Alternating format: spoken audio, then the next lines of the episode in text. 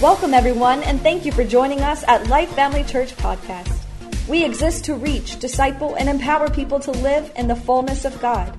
If you're new to our church or want to learn more about us and what we believe, you can check us out online by simply going to lifefamilychurch.net. We hope you enjoy this week's message. Tonight, of course, like I promised, we had a special treat. I tried to make it a surprise, but Pastor blows all my surprises. Not intentionally. He's just one of those people that can't keep a secret. And uh, so uh, Dr. Diane Coughlin is with us, and uh, Pastor Dan and Amy, Amy, and some of our River of Life family. And I'm so excited um, to to have her get to impart because she has so much to share, and it's a, it's always a treat for me when I get to be with her. But um, I decided to share with you tonight, so we're uh, going to enjoy that. But um, so I'm not going to take up a separate offering at the end because I don't want the time that the Holy Ghost is ministering whatever uh, he and she have on their hearts together to be interrupted. So uh, if you want to sow a seed, which I know you do, uh, into this offering for uh, Pastor Diane, we want to be an enormous blessing to her. Amen. So if you're putting in your regular tithes and offerings, that's great. You can uh, put in a separate or the same envelope for Pastor Diane, and we will get that to her. So the Bible says in Romans 13, 7, to give honor where honor is due. That we're to honor all men and treat them like the royalty they are, men and women, because they're sons and daughters of the king. But the Bible enumerates that there is uh, honor specifically to the men and women that minister the gospel. So, Pastor Diane or Dr. Diane, whichever you prefer, is one of those people that we honor and esteem highly. So, they inherited us uh, which is not easy because uh, we were uh, Dr. and Mrs. Brooks were our pastors, and when they assumed that pastorate, um, we came with the package. So the stepkids got foisted on them, and so they've probably had a little bit of a wild ride. But um, you know, you never gave up hope on us, so thank you. They're on our board, and we get to have have good times together. But thank you for seeing us through all that. So uh, we want to especially honor the gift that is among us. And sometimes I know people want to let us a minister speak and go, hey, if they did good, we want to bless them or whatever. But we work by faith around here. So in other words, whatever you sow into this is what you're going to reap. So what we get out of uh, services or out of ministers is proportionate to how we respond to that so you can just sow your offering by faith. And then in um, 1 timothy 5.17 it says to the elders that rule well or to the pastors that do an excellent job. And uh, her and pastor dan, dan are that the consummate example of excellence. We are to give double honor and that word honor in the new testament means wages money and valuables. So we want to give them the double honor that is due them because um, we're grateful for the impartations that they impart to our lives. And some of you have had uh, her via video for a class or two, and some of you are uh, in for a treat. So I don't want to take up a lot of time. I want to go ahead and receive that offering and then introduce them properly. So let's pray, and gentlemen, you get ready to, to receive that. Father, we are so grateful that we can come before you at this part of the service always and worship you and honor you with tithes and offerings. Thank you for the opportunity of sowing into someone, Father, that has lived a life that's leaving a legacy constantly for us to follow in their footsteps of faith that shows us the way to go, Father, in line with your word and your spirit. What a rare and precious gift that is among us, and we honor it and esteem it highly. And so we say, uh, Go grow to our our seed, and we'll see you soon in Jesus' name. So, mixed faith when you put that in there. So, uh, Pastor Dan and Diane have been in ministry for over 40 years, right? And they're only 45. So, yeah, they got started early. Associate pastors at a church in Tampa for about 22 years before they became the senior pastors, River of Life, probably more than 22 years. I'm kind of underestimating. 19 years or more at River of Life. Yeah, whoo, hallelujah. uh, master's in counseling degree, doctorate in theology, and uh, many more things, but a professor at Life Christian University. Travel, speak, conferences, a lot of things. So, again, we'd be here a half hour. I'd be extolling her virtues, and I could, and I will. But you're like, we've heard you already, Pastor Maria. Hang on, sugar is on his way home. Yeah. So, uh, without further ado, I'd like uh, Dr. Dan and Diane Coughlin and even Miss Amy, y'all come up and please greet the people. Yeah, she's like, no, don't make me the world's best church secretary ever. When I grow up, I want to be just like her. So, Doctors Dan and Diane Coughlin, please give them a warm welcome. Thank you. You want to use that? Yeah. Yeah. All right. Hey, great to be here. We always enjoy being Okay. over on this side of the county. Not, not really. It's a long trip, and I four is not fun to drive on. But you're, you, it's worth the trip to come over here, and uh, we're delighted to, to be here tonight. And uh, I'm delighted that Diane is speaking, and I get to sit and listen.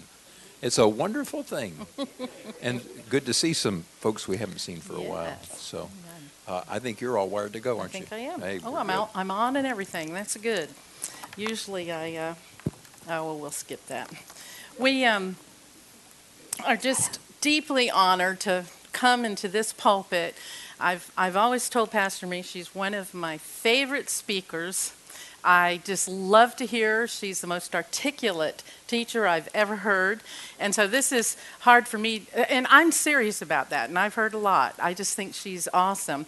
And uh, of course, we have Dr. Jack that has got probably the biggest heart for souls of anyone I've ever seen and flows so awesome in the Holy Ghost. And we just deeply respect and honor them and are so appreciative of their ministry. And, and then I get to see my bestie tonight. One of them, oh, she's so cute. And I love Mr. Mel, one of the elders of the city, I say. And uh, we're just so grateful to be connected. And, uh, and of course, we see some people from our, our church. I'm so glad you guys came and support. How sweet. That just means so much to me. And uh, so, without further ado, we will go ahead and get started. My, my daughter, I was telling her, she's talking about, you know, when she gets home and blah, blah, and, you know, how long this might be tonight. And I said, well, honey, I've got like 30 pages of notes here. And I said, 15 of them are just the introduction. So she said, Oh, okay, mom. I said, and then we're going to be ministering. So this is going to be a little while. so, not really. I, I won't do that to you. But um, it is going to be kind of like, uh, I, I'm, I sometimes can be just like a machine gun. it's the way I go. And so, uh, but I just believe I'm amongst men and women and, and uh, young people that, that can have ears to hear fast. Is that well, good? And so you may not have to turn to every reference that I make, but that's okay. We're going to uh, probably declare it or say it somewhere in the midst of it. So if you need to take notes, wonderful. I, um, I just think we're, we're on, a, on a Holy Ghost ride tonight. Amen. Father, we just thank you so much for these beautiful men and women of God. We're so, so honored to be here. And Father, you know that I don't want to speak apart from you. Apart from you, we can do nothing. So I just pray that the word of the Lord would have free course in here tonight and be glorified. And that, Lord, you would um, uh, cause my speech to be seasoned with salt and walking in wisdom. And, Lord, that it would be made manifest even as I speak. I just thank you for the unction of the Holy One tonight that abides on the inside of me. And I roll the care of this and ask that every word be spoken under an unction and anointing of the Holy Ghost. And I thank you for ears that have been prepared to hear and to receive in the inward part of the heart. For Lord, that's where you desire truth to be spoken. And Lord, I just thank you tonight for that ability, for that anointing that breaks yokes in here tonight. I thank you for these people of God that love you and have come out to hear from you. And Lord, we just give you all the glory. Holy Spirit, have your way in Jesus' name. Amen. And so, uh, in praying for this particular message the other night, I was. Um, sometimes what happens with me is I get these little mini visions, and we'll talk a little bit about the fact that we need to see things when we pray. You know, I believe in the last days we're to have vision. You know, the young men shall dream dreams, and the, or is it the other way around? The old men shall dream dreams, young men shall see visions. So I'm still young at heart. So I see these mini visions. And there are just times when all of a sudden in prayer, I'll just see something. And the Lord hallelujah, will tell you what you're praying about sometimes if you're just listening. Amen? And we need to have ears to hear what He's saying. And if He shows you something, it could very well be that's what you're interceding about. Now, some of this, River of Life here, has heard some of this before. I can only speak from what's going on in my spirit. And so I'm just going to speak for several messages that some of them have heard on Wednesday nights. And, and I'm just going to, uh, as the Holy Ghost leads, put it all in perspective. Because He's been sharing some things with me. And I had three little mini visions in prayer, one of which was this moment of intercession and all of a sudden, I heard in the spirit that there were people that were saying, why is my soul so downcast? I was so grateful when we came in tonight and we were singing that particular song. Right there, I thought, oh, hallelujah. Why am I so downcast? And yet, the words of worship and praise are what we enter into to lift ourselves out of it. But I realized I was interceding for men and women and children of God that were cast down. And I felt like in my spirit the Lord was showing me that sometimes before the greatest victories are the greatest battles that we fight. And so I felt like uh, the intercession was on that behalf. And we're going to take a look. Actually, that's a, a quote right out of Psalms uh, 43 and 42. So we're going to look at that tonight. But before we do, I had another little little mini vision that came up, and it was uh, this exciting uh, moment. Um, and I wish I could put into words sometimes the things that you see. You know, sometimes they, they're hard to articulate because you're caught up in a moment. And I was just praying, and all of a sudden, I, I saw as though there were uh, angelic beings that were moving out of the way. They were just, they had all been sort of on their knees, but they began to stand up and move out of the way. And as they did, right behind them, and I've never seen Jesus, you know, up close, but I knew that was him. And I could sense his presence upon that intercession. And I felt like there was a flurry of activity and excitement in the heavenlies. They're excited about something that's getting ready to be ushered into this earth right now. Hallelujah. I know oftentimes we speak of revival, and I believe there's one coming. I sometimes hesitate using the word revival because it, it sort of generates an idea, you know, of what you think revival's supposed to be. And so, you know, when you think back, there was that kairos moment. It's a Greek word that talks about timing and where things just come all together. It goes from one day to the next. You see the fulfillment of something that's been happening. We saw that the day, and we're going to be celebrating that pretty soon, where Jesus was born. We're going to be celebrating Christmas. You know, all of heaven was rejoicing. The heart of the Father was being released. His salvation had come. Hallelujah. And so they had this enormous celebration in heaven that thou has reached earth. And all the angels began to praise God. And they said, Peace on earth, goodwill toward man. I mean, this was the heart of the Father. And so we saw that, that moment in time. We, we saw it on the day of Pentecost, you know, when that fulfillment of what Jesus had told them to do, to tarry and to wait for the promise of the Father. And then on that day, and we all know how exciting that was, there came this sound from heaven, and it began to fill the room, and everyone began to speak with other tongues as the Spirit of God gave them utterance. And we know, as you go on and read the story, what a fantastic moment in history that began to pour forth decades of the Holy Ghost moving over and over again and souls being saved by the thousands. Well, you know, we do not always know what is going to be necessarily on the horizon with this revival, this end time revival coming. And, you know, the people did not expect at that time that Jesus was the going to be the answer. This little baby born in a manger, even though Isaiah had prophesied it, was not what the men and women were looking for at that time. Amen the day of Pentecost was not what they expected. He just told them to wait and tarry. So they had no idea what was getting ready to impact them.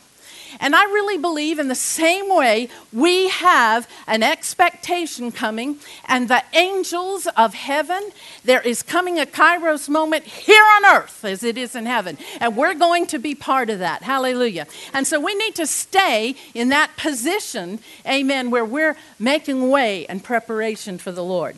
I just love the, uh, the, the Holy Ghost. He, he kind of shows us things. He's part of his ministry is to show us things to come. Amen. He wants to deliver to us the things of the Spirit. And if we have ears to hear, we're going to be able to receive. Hallelujah.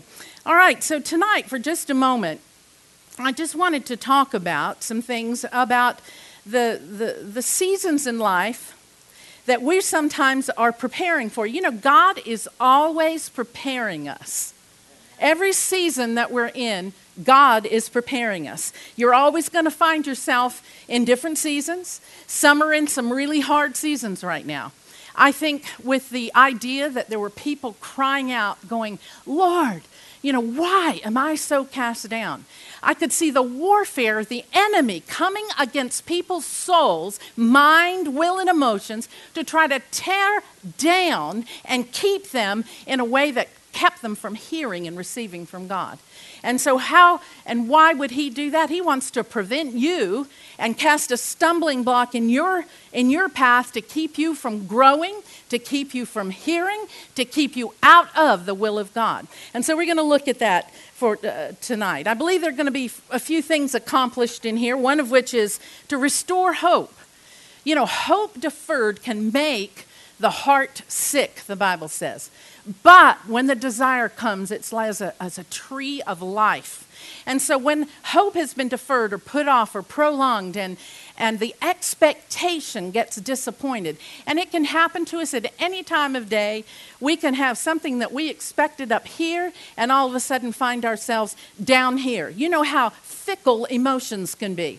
And sometimes when something gets prolonged or put off and, and we don't see answers and we begin to question the Lord, such as what we're going to see here in a few minutes, we see the disappointment that can then cause one's heart to become heavy. Number two, exposing the enemy's plans. Now, I may not follow one, two, three, four, but in this message, there will be things that will, will, will uh, be, fulfill these, these, um, this direction. He's going to expose how the enemy works. How many of you know we need to know? The thief comes to steal, we know this scripture, kill, and to destroy. But it is amazing how many times people can get under, if you will, and not even realize they're under oppression from a work of the enemy and how subtle he can be. And so we'll look at that. Uh, I, number uh, three is to lift you up.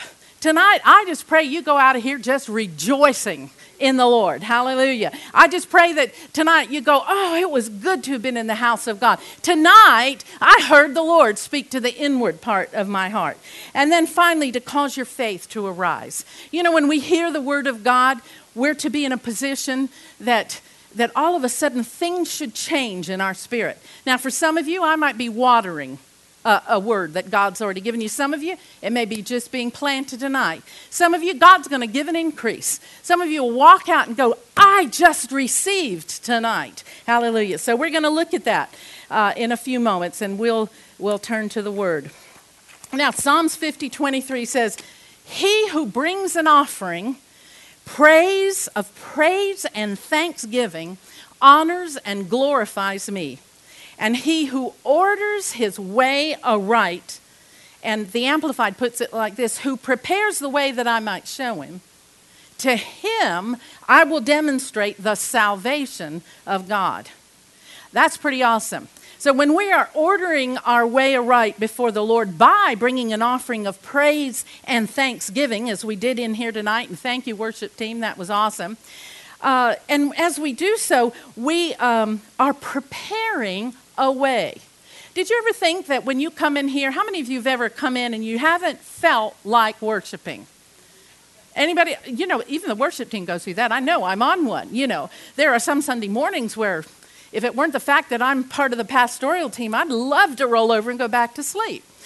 Not because I don't want to be with God, it's just my flesh, you know, and the older I get, you know, there are moments where sleep is just something I like a little bit more. I know we're told not to love it, but you know, tonight I was getting ready uh, to leave, and I, I finally did one of these. Okay, it's the best I can do. And so I told Dan, you know, there's puffiness under my eyes. You know how we women are. And we're looking at everything that really should be better or younger. I, I reached 65 this end of this year, and I'm like, oh gosh, I'm on Medicare at the end of this year. And so here I am with that moment, and Dan, Dan looks at me and says, Okay, honey. He said, It's all your wisdom just coming out in 3D. I'm like, Thank you, honey. All my wisdom is coming out in 3D. I, oh, thank you so much. How to win friends, right? But when we're preparing the way, we're making something ready um, that is able uh, to do or to deal with something. When we do that, we're, we're, we're in worship and praise, we're preparing the way of the Lord. We're getting our focus off of ourselves and onto Him. Amen? So when we're making preparation, we're doing something that is um, making something ready. We're making ready the way of the Lord in our lives. And so um, I wanted to read a couple of scriptures from the book of Isaiah as he was prophesying. There is something about preparing the way that we can see in these scriptures. Isaiah 40, verse 3 said, There's a voice of one, and this was Isaiah prophesying about the future, but he said, There will be the voice of one who cries, Prepare in the wilderness the way of the Lord. Clear away the obstacles. Make straight and smooth in the desert a highway for our God. So there is a uh, an admonition here that when God's way is being made and being prepared, even in the earth, in this uh, absolutely awesome uh, kairos moment that God is going to impact the earth, we see God prophesying through Isaiah clear away the obstacles. And whose responsibility is that? That's ours, to make straight and smooth in the desert a highway for our God. We know that God is all the while at work within us, and He causes us both to will and to do of His good pleasure. But we yield that we yield our members as instruments of righteousness unto him for him to do that work amen so when we're making something straight or upright it's the pathway or our course in life. Any of you can stop and think about different times in your life as you've been growing in the Lord that God comes along and makes an adjustment. That's Him making the way straight. And sometimes you've had to clear away an obstacle. It may not have been something bad, maybe it was something good that just needed to be put out of the way because God began to deal with you. Well, Isaiah 57 14, the same thing is reiterated cast up and prepare the way Take up the stumbling block. And the way the Amplified puts it, the enticement, the obstacle, specifically an idol, that which caused to fall, it could be an offense. Remove these obstacles, these stumbling blocks that caused a hard heart or a perverse heart. Remove it out of the way of the spiritual return of my people. So there are times in our lives where we have to still keep the way clear for the path of God to come through. Amen? For thus says the high and lofty one that inhabiteth eternity, whose name is holy, I dwell in the high and holy place with him also that is of a contrite and a humble spirit. So we see that that reviving will come to the one who's humble and to revive the heart of somebody's uh, contrition. So we need to have that kind of heart that is always, when we're preparing the way of God to move in our lives, even to go up to another level, even to put, we're always in preparation. And we may be, like I said, in seasons. Some may be harder. Winter seasons in the spirit sometimes are harder than the summer seasons. But the seasons are going to come. And some of us feel hard in the season where we can't see a whole lot of fruit. Sometimes we're, we're plowing. Sometimes the, the, the, the hardest thing seems to happen during that season. And yet, God, all the while, is doing something inside. And He's changing and rearranging, He's preparing the way. So, we're going to find ourselves in those kinds of seasons.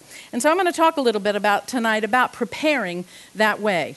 Uh, Ecclesiastes says, To everything, there's a season, and there's a time to every purpose. So, seasons can be difficult.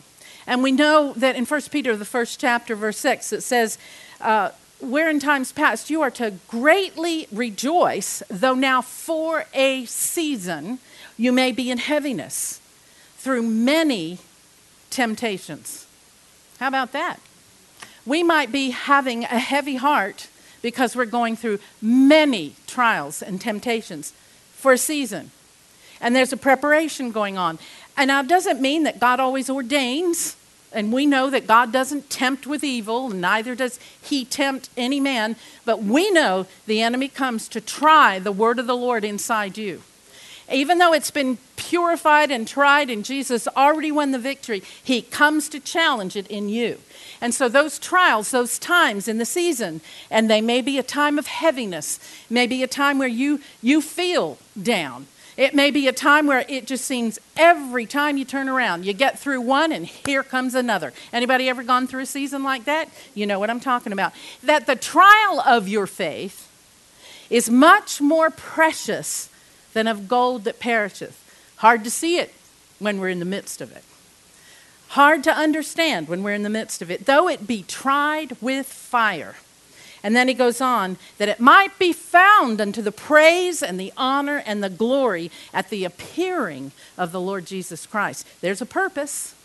And there will be a season where it turns. And he said, To everything there's a season and a time to every purpose. So seasons can be difficult.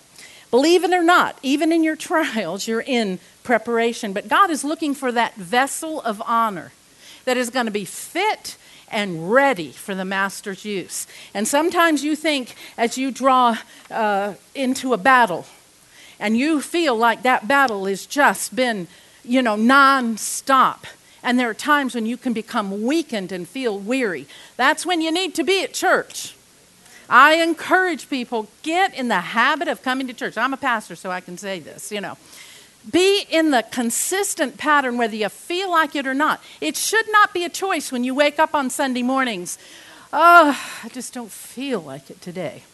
Or I planned so and so and so and so for today. It's just a decision. Now, I'm not in the law about this. You know what I'm talking about.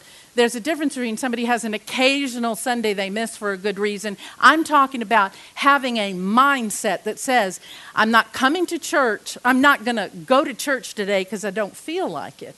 Because when you come into the presence of the Lord, when you come into worship, there are things that just happen in the Spirit that protect you, that cause things to fall at your side. When the word of the Lord goes forth, it is again a thing that is for instruction in righteousness into your life, and sometimes for correction. And sometimes just to remind you how much He loves you and how much you're the apple of His eye and how much He's got plans, good plans, and to give you hope and an expected end. But we need to come. Sometimes we need to come for the purpose of edifying somebody else. Did it ever occur to you you have something inside you that needs to be imparted to somebody else? And that maybe you're going to come today to lift up somebody else and in so doing, lift yourself up because God will come through as you, as a vessel, are ready and fit for His use. Some of you are getting ready to see your season turn. I felt like the Lord said to, to say this, and it's going to be a suddenly. He said, The Lord says it's, gonna, it's been a hard season. There's been plowing and seeding, not much fruit. But the Lord says, What you didn't see happening, I did. Your heart was being changed, your endurance has increased, and your humility has abounded. There is a season of great grace coming upon you. I've seen your faithfulness and your diligence despite what you felt or could see. And now you're going to begin to see the fruit of your labor. Hallelujah. Begin to rejoice even now, says the Lord, for your faith is complete and you will be lacking in no good thing. Hallelujah. That's a good word tonight. And that's for some of you, all of you for this house. All I know is that the Lord began to put that on my heart. We're getting through the season, we're going to see the season turned. Maybe we are going to see in this lifetime that sudden revival or impact here on earth as heaven is preparing right now. Praise God, we can, we can be in that position to continue to prepare the way of the Lord. Now, let's look at what I felt like the Lord was going to do in restoring hope. Recently, I was in prayer and, and I, I, shared with you how I heard people just downcast all over the place. And you know, so I just continued to intercede that people would get lifted up, that their eyes would be transferred from what they felt so downcast about, would be lifted up to the Father again. And so it was if to say that they were just caught in this place and that, that they were feeling hopeless. Ever felt hopeless? I mean, we can all say and attest that in our walk and journey with God, there are times when you can feel hopeless.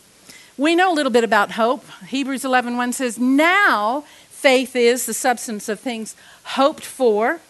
It is the evidence of things not seen." So our hope is an expectation of something that we're expecting. And we know that the Bible talks about hope in connection with our faith. It's the substance of things hoped for. So when our hope goes down, where do you think your faith goes? Right down with it. Why would you think the enemy would be so uh, astute in learning if he can get you where your hope is, he'll get to your faith? Because faith is the substance of things hoped for. The Amplified puts it like this Now faith is the assurance, the confirmation, the title deed of the things we hope for, being the proof of things we do not see and the conviction of their reality. Faith perceiving as real fact what is not revealed to the senses. And I like it the way it's put. So it's not has nothing to do with how we feel, nothing to do with what we, we, we touch or see or uh, you know, nothing to do with that. Hallelujah. Aren't you glad that your faith is not dependent on your senses? And yet, we have moments where our senses are engaged, don't we? Hebrews 6:19 says, "Hope is the anchor to our soul." It anchors our mind, our will, and our emotions. Our mind, the things that we think about, the things that can slay us in a moment a thought that can come if entertained. We soon can lose control of our actions. A thought that began with a seed. Hope is an anchor to your mind. Hope is an anchor to your will. Hope is an anchor to your emotions. Sometimes our willingness is on the line. That's our hope, isn't it? Our hope becomes challenged because we find our will is not cooperating with what we find God asking us to do. So we could say if our hope is lost, we'd say we have no stability. We've lost our way. Remember, we're looking at preparing the way of the Lord. We don't want to be lost. Why would we look at this tonight? Because hopelessness is a stumbling block. It's a stumbling block directly connected to our faith. And if we think that something is never going to happen or change, and that my prayers aren't being answered, our mind can become tormented with thoughts of rejection. We'll see this in just a minute in this, with this book of Psalms. Uh, our emotions or the lack thereof. You know, some people have a lack of emotion. Uh, so you can have emotions that are overt and covert, and sometimes not even feel them at all. And so the emotions or the lack thereof can still lead us. They can lead us. Uh, we can become in dire need. And the lack thereof or the emotions can be what leads us rather than what the Spirit of God says to do. This is a stumbling block that must be removed. Now, if we'll just look real quickly in Psalms 42 and 43, and I'm just going to share with you a few thoughts from here. Um, and let me just preface this about the book of Psalms. I am grateful to God for his wisdom to give us these words of passion. Sometimes they're an expression of raw emotion. They're penned on all of these Psalms in these pages. They're expressions of the innermost thoughts of the heart. And these thoughts are brought to light and we see these truthful perceptions as these Psalms are written in the middle of their storms in life. Some are prayers, some are songs, so reflective that I believe God wanted us to have a look into these writings to communicate some things to us personally. Specifically, now I know we live under the New, New Testament, and I know that God doesn't want us led by our emotions, but they are indicators. They are things that we need to take a look at. And sometimes we need to get them under subjection to the Spirit of God. But there's some things that I also feel on the other side of this coin that God wants us to know. Number one, you're not alone. There's something about reading the Psalms that tells us we're not alone, that others have felt like the way you do. You know, one of the tricks of the enemy is to isolate you and to feel like you are the only one going through this. And it's a trick to isolate you, to begin to uh, damage your thinking into believing that God doesn't care and neither does anybody else, and nobody can relate. I want to remind us we have a high priest that is touched with the feelings of our infirmities. When I think of an infirmity, it's an area that's not firm, it's an area that's not stable. And your heavenly Father provided in the sacrifice of his Son a way for you to know God knows what you're feeling. God knows when you're in a storm. God knows how you feel. And God is saying through these Psalms, through these words, that you can find 150 of them, I hear your heart and your pain. And when all you can do is cry, or even when your walls have gone up to protect yourself, you know, we do that. Sometimes we send up walls to protect ourselves so we don't get hurt. And you know, the interesting thing about that, one day the Lord spoke to my heart, and He said, Diane, every wall that you self erect to protect yourself, I can't get in. I'm going to say that again. Every wall that we self protect with, and we all have probably can attest to having done that, is a wall that He cannot get into. We have to acknowledge that for that wall to come down. It's truth that has to get applied to the inner part of our hearts. It's self erected. And so it stands proudly, preventing God from coming in because we want to keep pain out. You're not alone, and God says He hears your heart. And He understands when you question. And I mean no disrespect here when I say this, but sometimes we can get this distorted idea that if we utter to God what's in our hearts, that somehow he couldn't handle it. I've usually put it like this He does not fall off his throne because you come with something that is uttered from your heart that is a cry out in pain. In fact, the Bible says he'll incline his ear unto you. Hallelujah. So, being transparent, which is a big word in our culture today, with him is possible and it's necessary. The enemy plays in the dark. He can play in the corner of your heart and your mind. And did you know that acknowledging the truth of what's going on inside you is how we begin to recover? Second Timothy says, we recover from the snare the wicked one has put us in.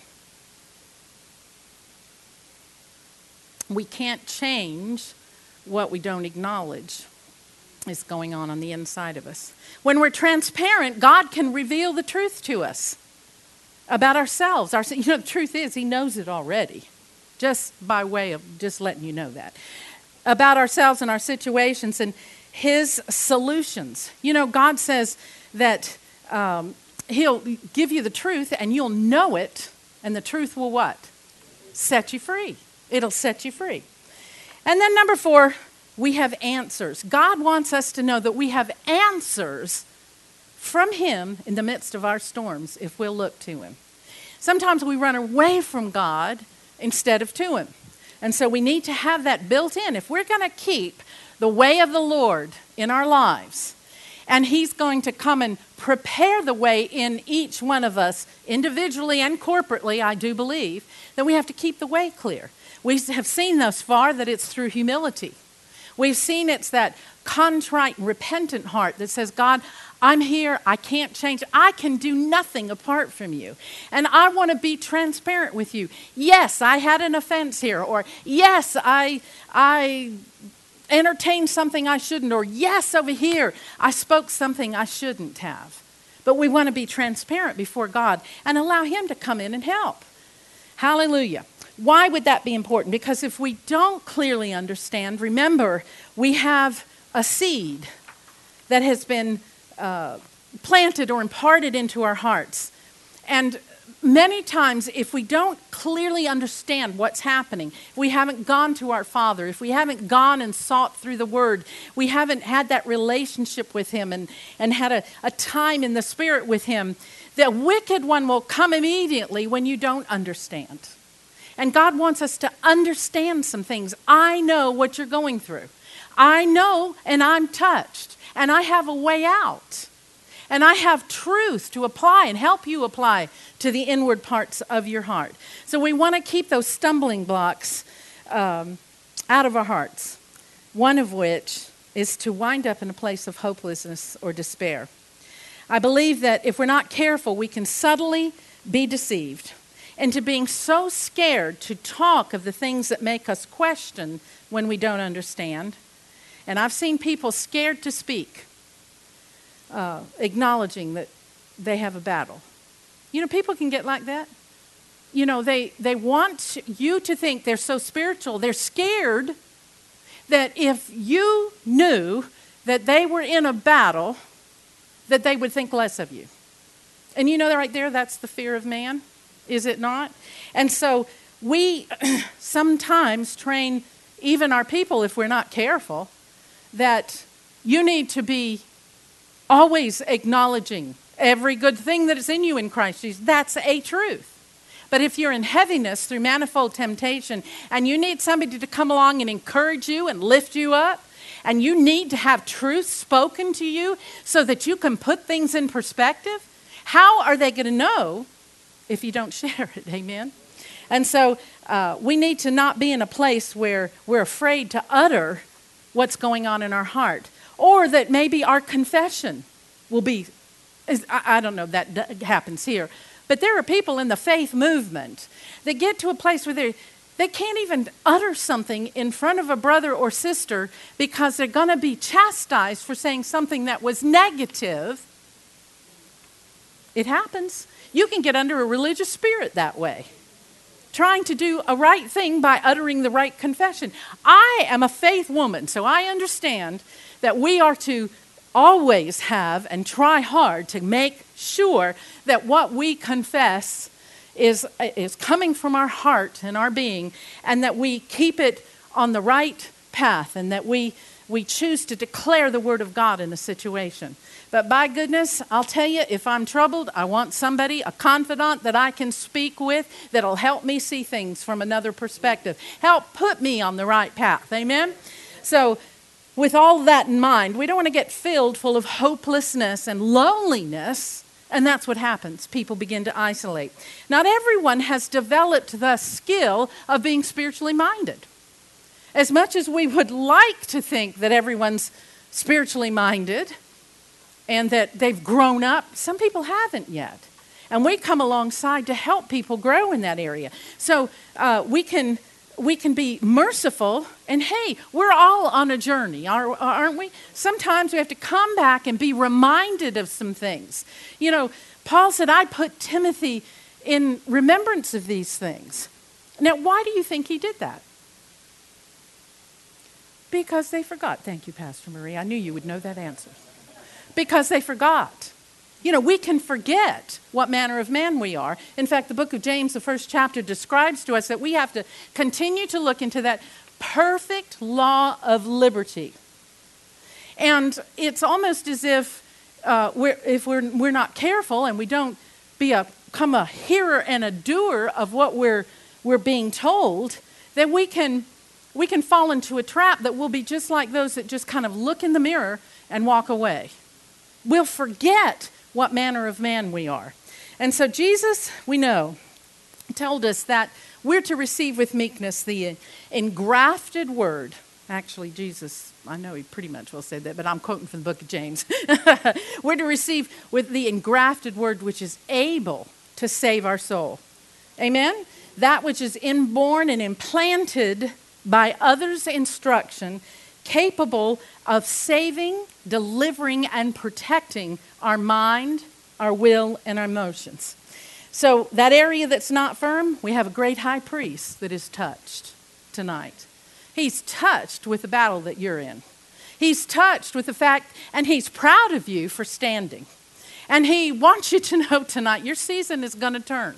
And though you feel like you're in heaviness, and maybe on your own, you know, sometimes we've got battles that there truly is no one can come and, and tell us exactly what's going on. This is why we're just going to look in this reflective thought tonight in Psalms 42. We were going to get there. Psalms 42, it, it, it, just puts it like this. And I, I love the way uh, they, um, they spoke. This was actually a psalm that was written by Korah and his, um, and his brothers. And they were in the midst of, of um, con- it, was, it was a contemplative uh, sort of poem. When you contemplate something, it's like you're, you're thinking and mulling something. It's, it's kind of the, the, the thing that you kind of, and we all do it. I mean, have you ever had somebody come up to you and go, Man, you look like you were a million miles away? That's contemplating. And so these, these sons of Korah that got together, they'd been contemplating, and so they put this in perspective, this, this psalm. And when you read it, you almost think, man, one minute they're this way, and the next minute they're that. One minute he's declaring this, and the next minute he's declaring how his feelings were. He was in a major struggle. As the deer pants longingly, Psalms 42 1, longingly for the water brooks, so my soul pants after you. And I love this word picture. Uh, it, it's kind of a, a panting where uh, it suggests an effort that's uh, where you're breathing hard in a labored manner. And this is what this, this, uh, this deer, uh, this description, this word description that we can see. As the deer pants longingly for the water brook, so my soul is panting after you. My, my life, my inner self thirsts for the living God when I'll come to see him face to face. Now, if I was to ask every one of you in here, you would say to me, that really is deep in my heart, my desire. That's exactly what I want to see. I want to see the face of God. Then he goes on and describes in verse 4 My tears have been my food day and night. So that's a lot of crying there, folks. That's a lot of crying, especially when it becomes your food. day and night while they say to me all day long, Where is your God? Have you ever felt like that? Where is God in the midst of this? So these, these Psalms are reflecting what was going on in their heart. He, he began to, uh, to look at some uh, moments where he remembers uh, how he used to be part of the great crowd that would lead procession into the house of God. And with a great voice of joy and thanksgiving, as, as how a crowd keeps a festival. But then he says to himself, Why are you in despair, O my soul? And why have you become restless and disturbed within me? He's asking that question. Hope in God and wait expectantly for him, for again I shall praise him. Oh my God, my soul is in despair within me. It's a burden I cannot bear. Therefore, I'm going to remember I'm going to remember some things that were good. You know, the enemy loves to get you to forget the goodness of God. He loves for you to, I, that's why I'm such a, oh, an advocate of journaling. You know, journal your thoughts, journal your prayers, journal things that happen. If you'll get in the habit of it, you can look back. If you recall, it was Moses was um, it was, uh, yeah, Moses was exhorted to write his victories in a book for Joshua because it was important. Joshua one day would take over, and he needed to see all the victories that were wrought in, in their, their wars. All the victories, because Joshua would need to look back and see, oh, I remember when God did this for me. Oh, I remember when God came and and he did this. I remember when God led us out and did this. And you see, we need to have those places where we've written them in our journals and we can look back. And so the enemy will hide and cause you to forget those good things. These, psalm, these psalms reflected that they were trying to remember the good things. And he said, I'll say to my God, You're my rock. But why have you forgotten me? Why do I go mourning? He's asking again, why am I doing this? It's almost as a crushing of my bones, and my adversaries taunt me. Will they continually say to me, Where is my God?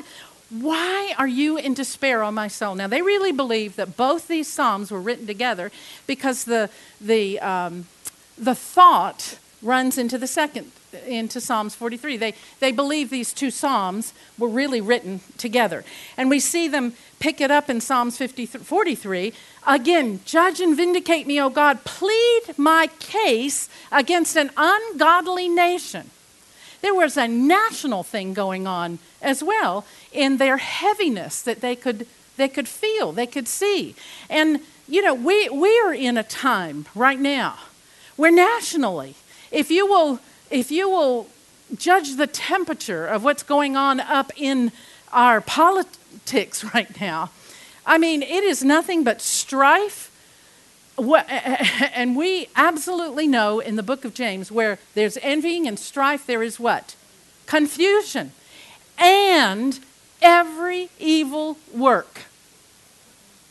And so that was ushered in in the nation even as the sons of Korah were writing this every evil work. What falls under the category of every evil work? Depression, oppression, sickness, disease, poverty. I mean, there's everything is involved in what is ushered into the nation. And, and when our laws are directly in violation to what God wants, once again, we can see the violation. My husband was speaking this morning, and he was sharing how all of creation, God's written it into his laws that even creation suffers and will spew out the result of sin in the nation. It's, it's just there. And we know that right now our, our system is in an uproar. I don't know about you, but we don't have to become part of it but oppression can come into a people. And you could wake up in the morning and be oppressed and not even know what's going on, not even know why you feel it, because it's in the air, it's nationally. We are recipients of decisions that are made nationally. We need to know that.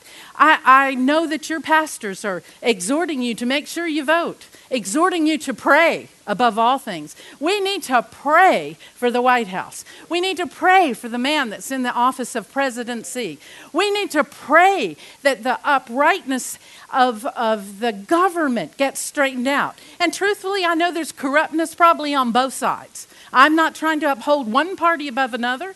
My husband says, look, take their platform, look it up online. You can read the platforms and see which one lines up with the Word of God. And then pray. God told us that we need to pray, first of all, for all those kings and leaders that are in authority. I've been amazed. I've listened to a couple of these hearings, uh, as bizarre as they are. The the one thing takeaway that I had from it is I was totally amazed, and I guess seeing it in the, the picture that I was seeing, how many people are involved, ambassadors, and uh, the, how many people are involved in everyday decisions that are made in our government and overseas to bring connection, to bring unity. It, it, that part was pretty amazing to me. I guess because they're all behind the scenes, we don't see what's going on. No wonder God said, pray and pray in the Holy Ghost because we don't know how to pray as we ought. And so the Lord can come alongside and help us. And so, in, in, in our, in our uh, estimation of things, we need to keep our eyes on Him despite what the news says. The news, I can promise you, I, have told my husband this, and in our congregation, I remember exactly where I was.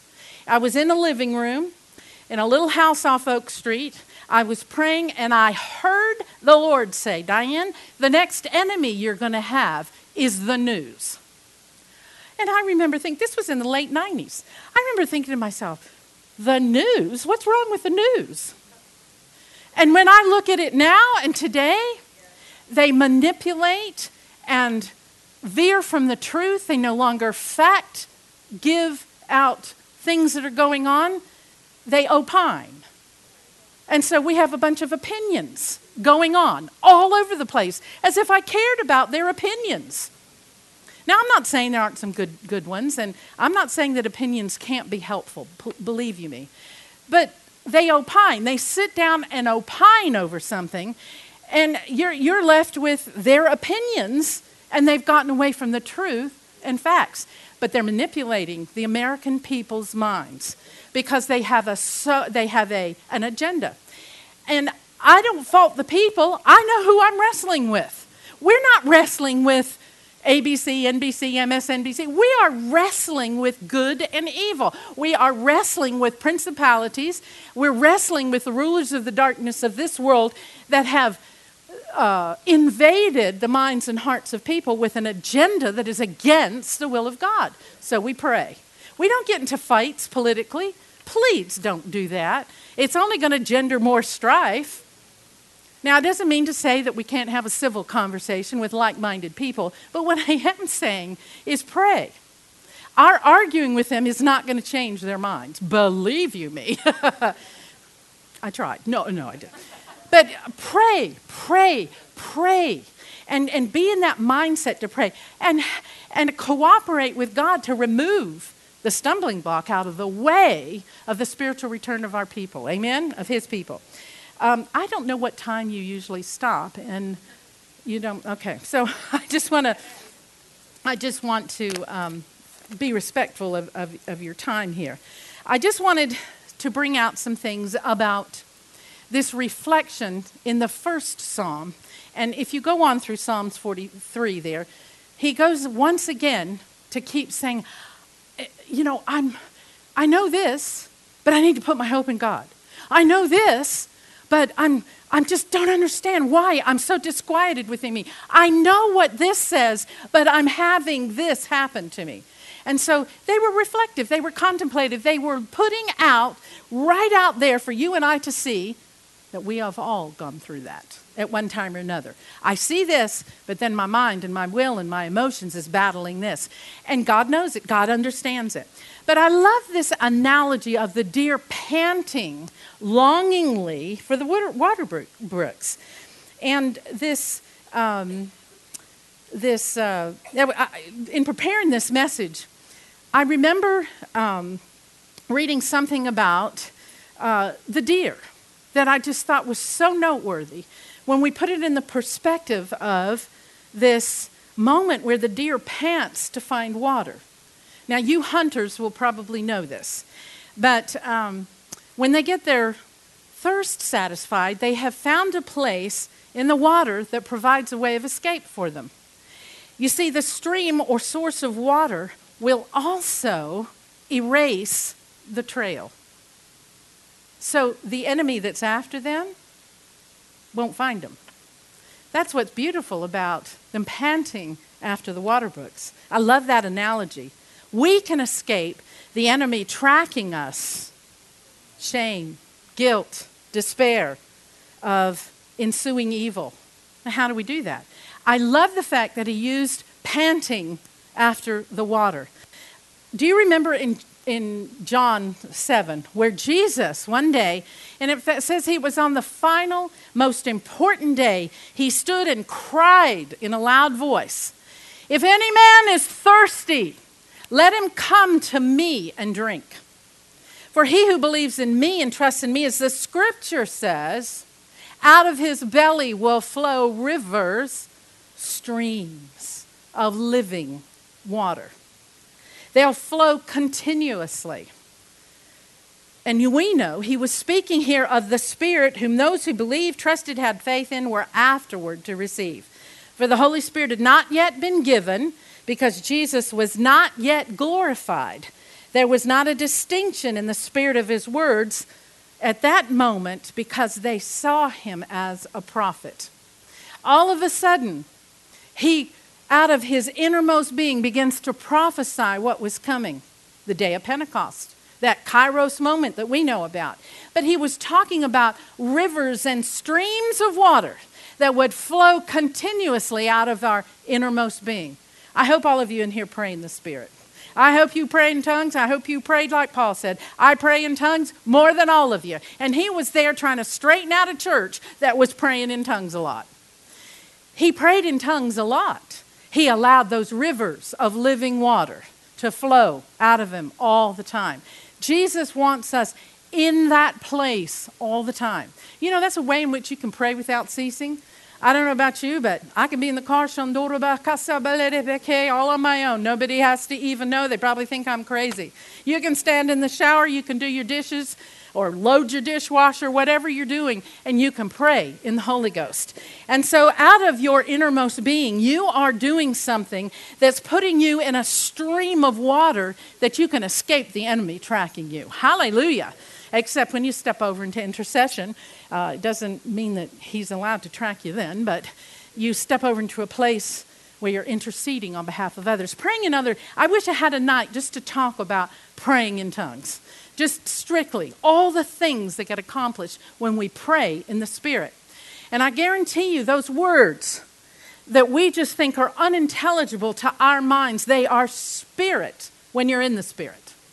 And those words are going right back into your innermost being, and they're building your spirit man up.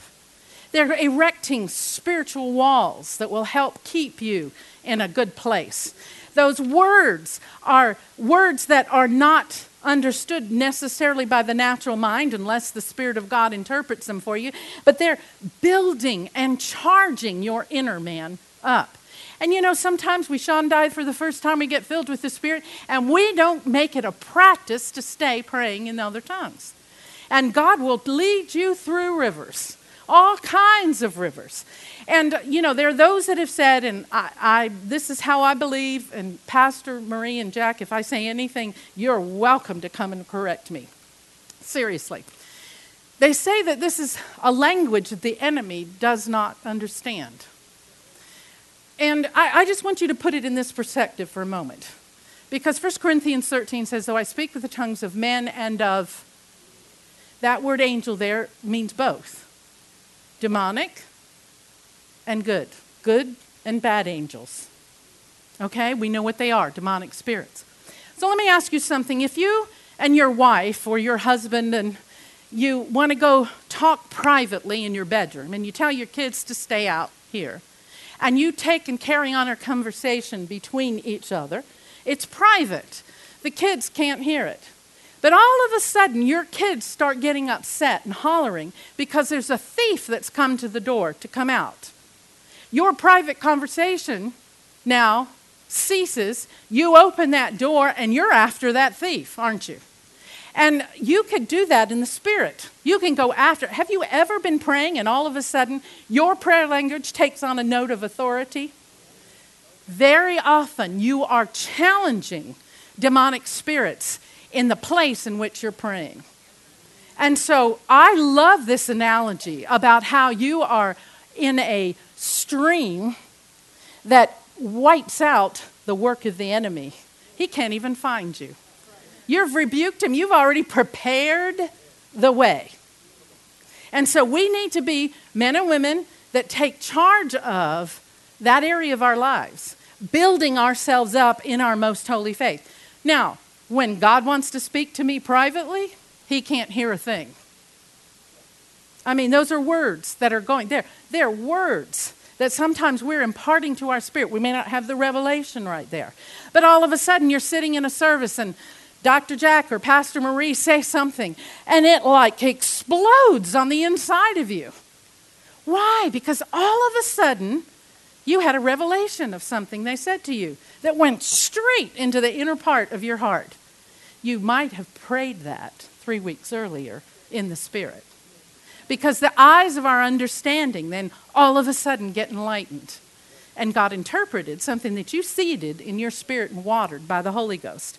I wish I had more time to spend on that. But he was speaking of the Spirit of God, these streams of living water.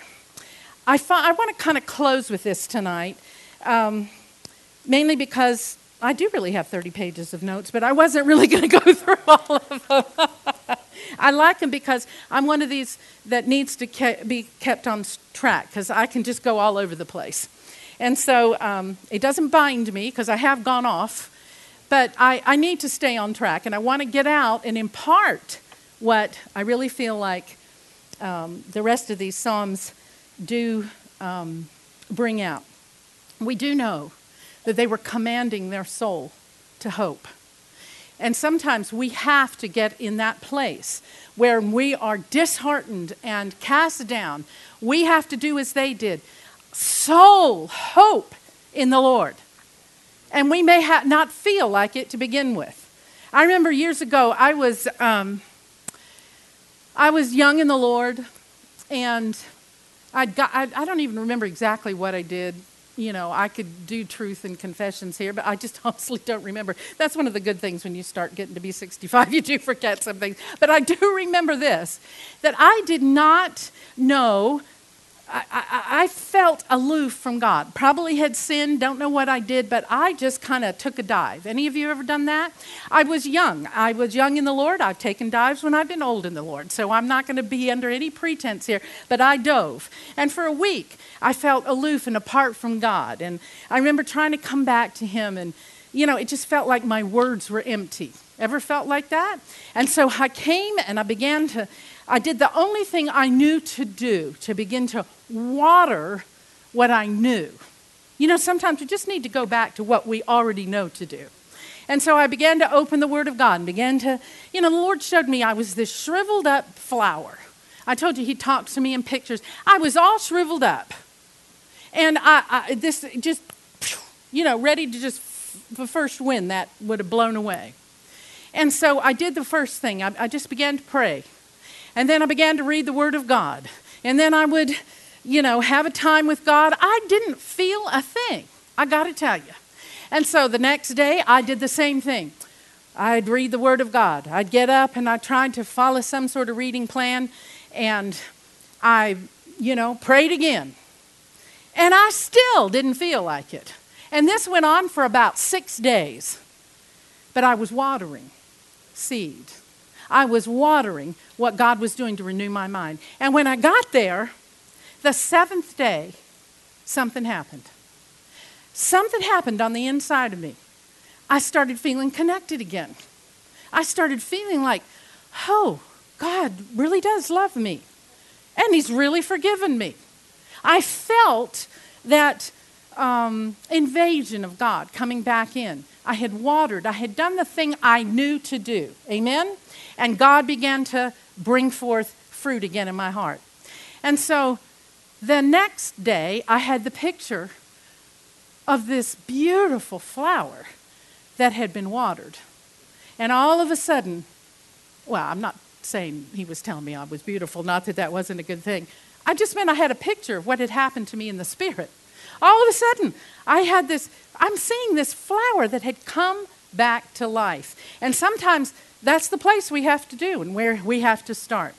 But I'm reminded of the story, and I, I, I will close with this tonight. And I'm a, I'm a closer, and then I'm a closer, and I'm a closer. So we'll, we'll do the best we can. So you recall in the, in the book of Exodus, and the Lord began to show me something in this uh, story that I slipped over into a prophetic word for the nation. And I'm going to share that with you tonight. But the uh, story, as you recall, uh, was in the book of Exodus, and it was actually their Exodus in, in 14.1. Uh, the attention in this chapter of the people was on the oppression, and God was wanting them to see their way of deliverance.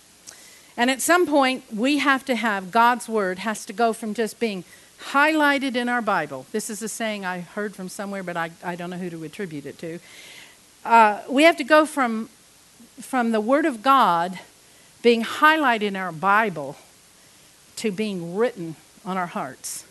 And so I just want us to take a look at this tonight, and we'll close, and I'll try to be, I'll try to be uh, closey. Okay, Exodus 14. Um, Now, you've got to understand, this was a people that had been under tremendous oppression for quite some time. And so you recall their, their they're in this place that, uh, and we'll, we'll just start in verse 10. Pharaoh has drawn near. The Israelites looked up, and behold, the Egyptians were marching after them, and they're exceedingly frightened. And it said they began to cry out to the Lord. And they said, Moses, is it because there's no graves in Egypt? You've taken us to die in the wilderness. Every stepped out in God to go do something, and then it just seemed like everything that you did went wrong. And you're like, why did, why did you lead me here? I was doing better back here. And so this is kind of what they were crying out with their hearts. And they said, Moses, is it because there are no graves in Egypt you've taken us out here to die? And you know, it's amazing to me when people get upset with the Lord, they get upset with their leaders. You know, you need to guard your heart against that. I know, because I are one. Is it because there's no graves? Why have you treated us this way? Why have you bought us out of Egypt? Didn't we tell you to just leave us alone? You know, you can become comfortable in the place that you are, that you don't want to come out of. You don't, you, you know, you, the comfort of where you are to make the change is too much. And they were really looking back to Egypt instead of making that, that way, you know, making the, the exodus or, or going. They kept looking back. And so in this moment, um, Moses told the people to fear not and stand firm, confident, undismayed. And he said, I want you to see something. Now, he's talking to Moses here. He said, I want you to see the salvation of God.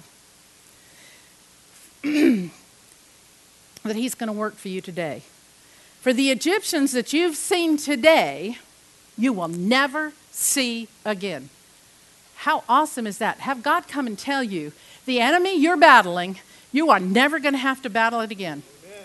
And Moses, you may be leading these people right now, but I want you to capture, I want you to see the end result of what I'm going to do here. So that means that Moses had a vision. Moses had to see the way of salvation out. I've been sharing with a, a friend of mine about doing that in her prayer life. You know, pray believing God to show you the end. Why not? I mean, that would capture a hold of your faith, wouldn't it? To see what you're praying. And I'm telling you, God wants to show you. Uh, didn't He do that for Joshua? When He went in, He said, Look, here's the walls of Jericho, and here I want you to see the king and the, might, the, the mighty men of valor in your hand. He wanted him to see. Do you think God will show you? Do you think he could give you a vision of the end result of your prayers? If you'll ask him, he'll show you. I promise you. And then you can write that down. That becomes a seal to your faith. And so uh, he goes on and tells the people to fear not, stand still. Sometimes we don't like to stand still. I don't know about you if you're a if you're somebody that that doesn't like to stand still, Maybe you're one that wants to go out and fix things and control things and change things and help God out. Has anybody ever done that? I've done that. You want to help him out. I mean, he's shown you a promise, so let me kind of get over here and kind of help him out to make it come to pass. And so Moses was telling the people to fear not and stand still. You know, sometimes God doesn't want you to do a blasted thing. We're so geared to want to have to do that we forget that God wants us to be. And so here he was, fear not, stand still, see the salvation of the Lord. And then he said, The Lord is going to fight for you. That's a word of the Lord for you in here tonight. The Lord is going to fight for you, and you will hold your peace and remain at rest. That means you don't have to say anything. You don't have to go do anything. You don't have to help God out. That even sounds like to me you don't even have to confess anything here. Now, we know we would, but we don't have to go argue about it. We don't have to go make something happen. We don't have to, we can remain at peace. I tell you, people are in a position. I, I was telling you, I had three little mini visions, and the other one was this. And I had this this past week. I was, I was just praying, and all of us, oh, it wasn't a vision, it was something the Lord spoke to my heart. He said, Diane, you know, when he gets my attention, and he says, You know, I uphold all things by the word of my power. Whew. I was like, Yes. And he says, So I want you to begin to declare peace into the situations you're praying about. And I taught on this last Wednesday, and that peace encompasses and involves so many things. And it was the one weapon uh, in God's arsenal, so to speak, when He declared to the earth, Peace on earth, goodwill toward men. He didn't have to go into binding the devil, He just declared peace. It's a key. I wish we had more time to preach on that too. Fear not, stand still, be confident, and see the salvation of God. Begin to ask God to help you to see the end result. Lord, I want to see. I want, in the stillness that I'm going to spend time, I'm going to stand still and see the salvation of God. He wants to give you a vision. I want you to show, I want to show you my salvation.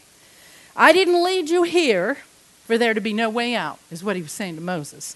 And he led them there. You read back. Be at peace. I want you to see me working, and I will give you a vision, and I want you to hear me. And we know that happened with Joshua.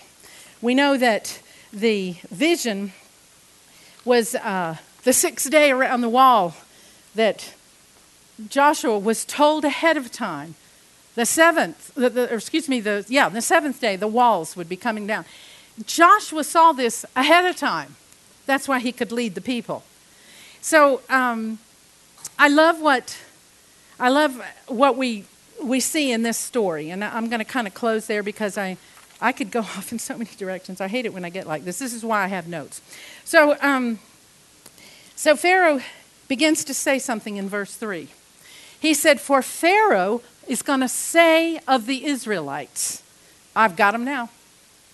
They're entangled in the land." The wilderness has shut them in.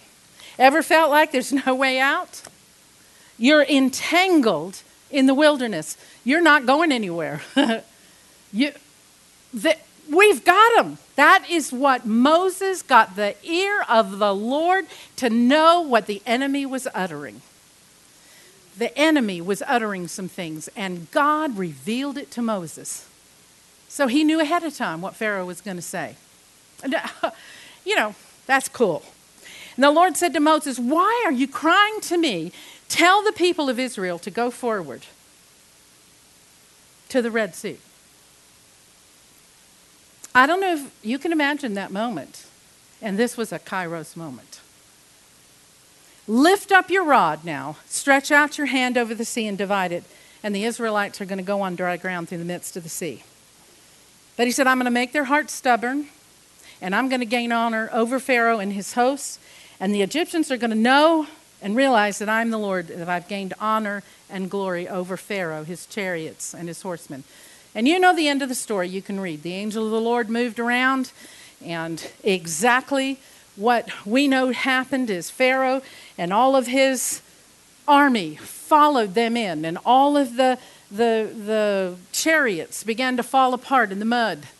And we know the story. How does that apply to me? Sometimes you're pressed into situations where there is no way out. And if you will stay in the Spirit, if you will get before God, He'll show you the way out. And if you're in a place that you felt like God led you, then you need to stay put and allow Him to reveal to you more of the plan. He wants to speak to us, and we need to be in that position. Eye is not here, uh, eye is not seen, nor ears heard the things that God has prepared for those that love Him. And He loves you when you're in the midst of a battle. His love didn't change. It's deeper, it's bigger, it's wider than we could ever imagine. And so when Moses stretched that out, we know that the Egypt he stretched forth his authority. Now, I know that you all teach on the authority of the believer in, in LCU, and I encourage you all to get into LCU, those that you can. You'll learn, you'll get your mind receiving the engrafted word. Become students of the word. But as they went into the sea, um, and as they were pursued, the, the Lord told Moses to hold up his rod of authority. You know, we forget who we are sometimes. We forget the authority that has been given to us in Christ Jesus. We have authority as a believer to command Satan to cease and desist against us. And when we recognize him And when we've been shown clearly, all you have to do is look at the fruit of something that's happening in your life. Is it bringing doubt and confusion? Are you feeling entangled like you're in a wilderness and you, you're under heaviness and you wonder where God is in the midst of it? The enemy has come. And we have the right, in the name of Jesus, through the power of the blood of Jesus, to stretch forth our hand. Amen? And we can see a way of deliverance made. And God wants to reveal it to us. Now, as I was as I'm I'm studying on this, I'm looking at this story again, who we have we have probably heard over the years, preached and taught. But all of a sudden, I heard the Lord begin to say something. He said that the enemy that is pursuing this nation will find themselves in the same manner as in the days of old when I parted the Red Sea. They will say, We have him now. They will say, There's no way out. But he said, I have allowed this, for like in the days of old, they have continued to make their own hearts stubborn and hard and are pursuing a path wherein they walk that will bring on their own destruction. But as they've begun to pursue and overtake, I, the Lord says, I have and will become a wall of fire and light to surround my man whom I've placed in office. They are protected, and all that are surrounding him. They are protected and will continue to walk unscathed. For in a moment, I'm going to send a whirlwind of a hurricane proportion upon those who have risen up against, and the horse and the rider will be thrown into the sea. Never to rise again. I would call my church to fear not. Stand still and see the salvation of their God. Stand and proclaim the victory with your rod, with the rod of my authority. Now, it is that we need to be a people that are of the same mind. We need to be of the same heart. We need to be in a position we're hearing what God said. I, am going to say this, uh, and please don't stone me. I do know that President Trump is not a perfect man.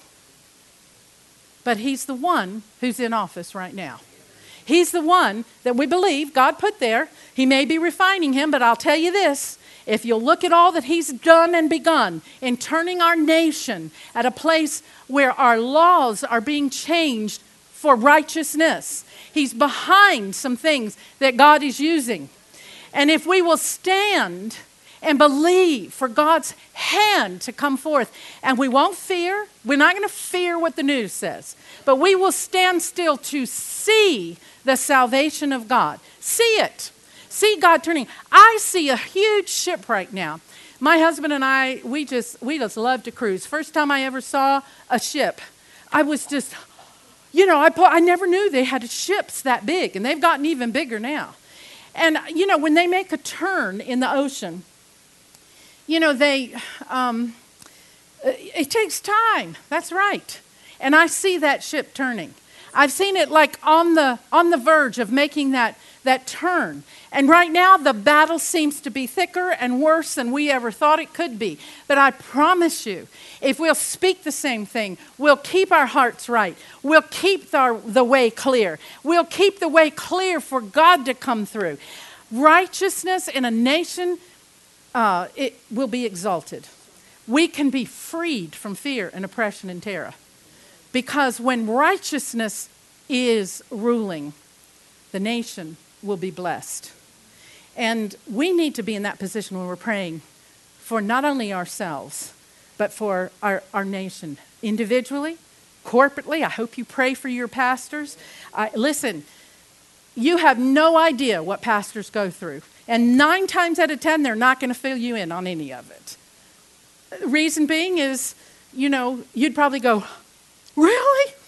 You know, sometimes there are battles that go on. I don't know of any personally. I'm not trying to say much here. I just know that pastors do. I, I get to see Marie periodically, Pastor Marie, and I enjoy her company. And, uh, you know, so forth. She doesn't fill me in on everything that's going on with you guys. I just know because I'm a pastor. I don't fill her in on everything going on in mine either. But there are battles. And sometimes they're standing for you and you don't even realize it. Sometimes they're praying on your behalf. Sometimes they make decisions in the house that you don't understand because you don't know the whole thing. You don't know the whole picture. You don't know all sides of the truth any more than we know that often in our government. Amen? We don't see everything. We don't know anything, uh, uh, apart, obviously, from what the news tells us, but there are decisions that he makes that we may not understand. And the way this guy negotiates and does things, you know, he's, he's pretty incredible in his negotiating ability. But to begin with, people didn't understand that about him. And uh, he knows what he's doing.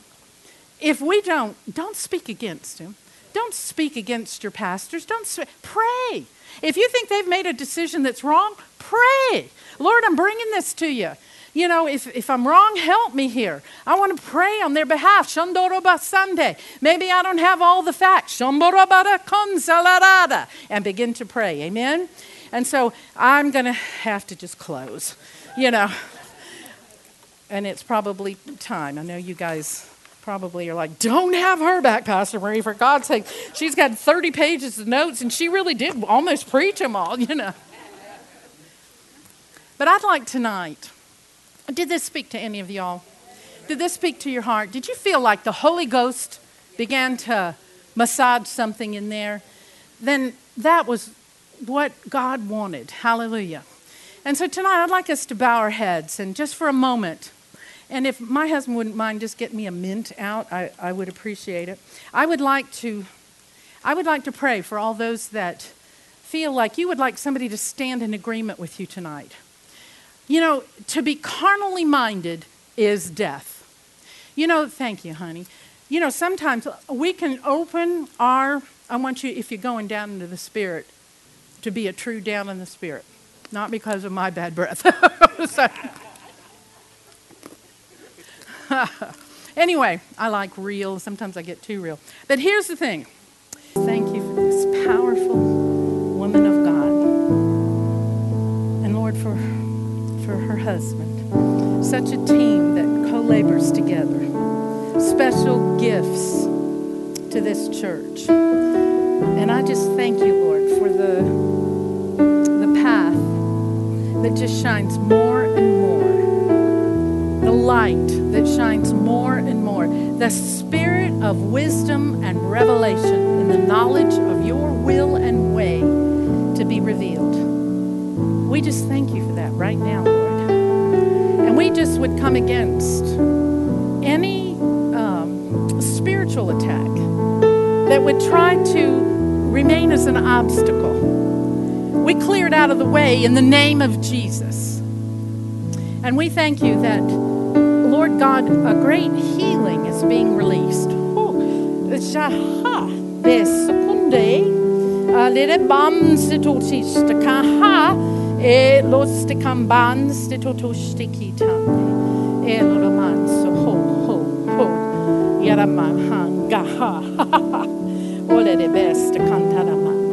And Lord whatever change that is coming the Lord we know these passionate this passionate team after you Lord they're they're one of the few couples that I've seen that have so much passion to follow after you and your will and your way and Lord, I know you're taking them to another level. That, Lord, the horse and the rider's thrown into the sea. And we just thank you, Father, for an impartation of a, a new seeing of where you're going.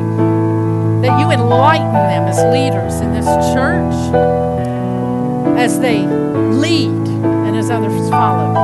We thank you for that right now, Father. We just thank you there's a turning.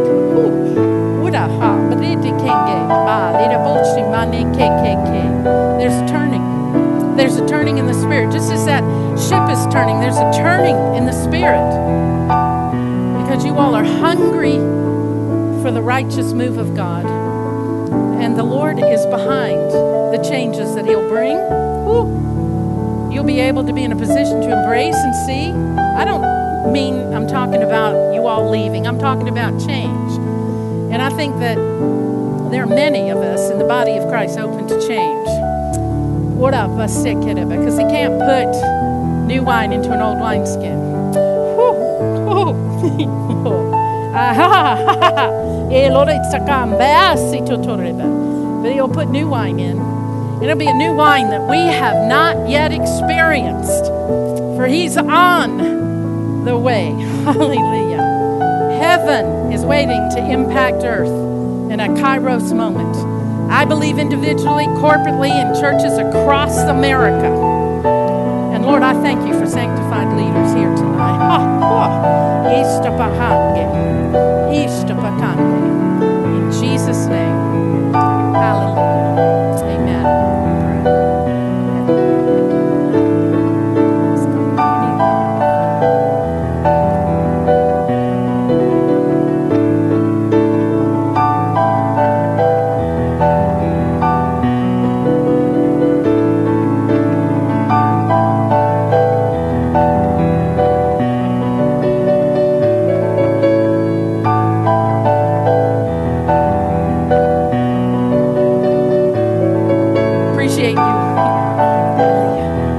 Well, did you receive what you came for? And so we just say that the soil of our hearts is engrafted with good word, and that we're going to let our fruit remain, and we'll go forth this week and produce a hundredfold. And let us go forth knowing that we've been refreshed these couple weeks that Pastor's been gone. When he returns, let us know that we're full and we're free and we're whole and we're ready to enjoy the holidays and celebrate the season of our Lord's birth, but also running with hearts on fire into the new year. Not bracing, but embracing. So I didn't think it was possible to love you more, but I love you more today than I did yesterday. Were you blessed? Yeah, it was what a gift. Thank you. So grateful for the gifts that God brings to this body. Um, you guys don't travel quite as much as I do. I assure you, they're world class, second to none. Why? Maybe we just need more help than anybody because you have us as pastors. I don't know. but uh, we're just so blessed at what God just imparts. So thank you, Pastors Dan and Diane. And you can't disinherit us, stuck with us forever. So we'll see you Tuesday night. Thank you for joining us this week. It's our honor to serve you and be part of your walk with Christ. Don't forget to check out our website at lifefamilychurch.net. Have a blessed week and remember, the best is yet to come.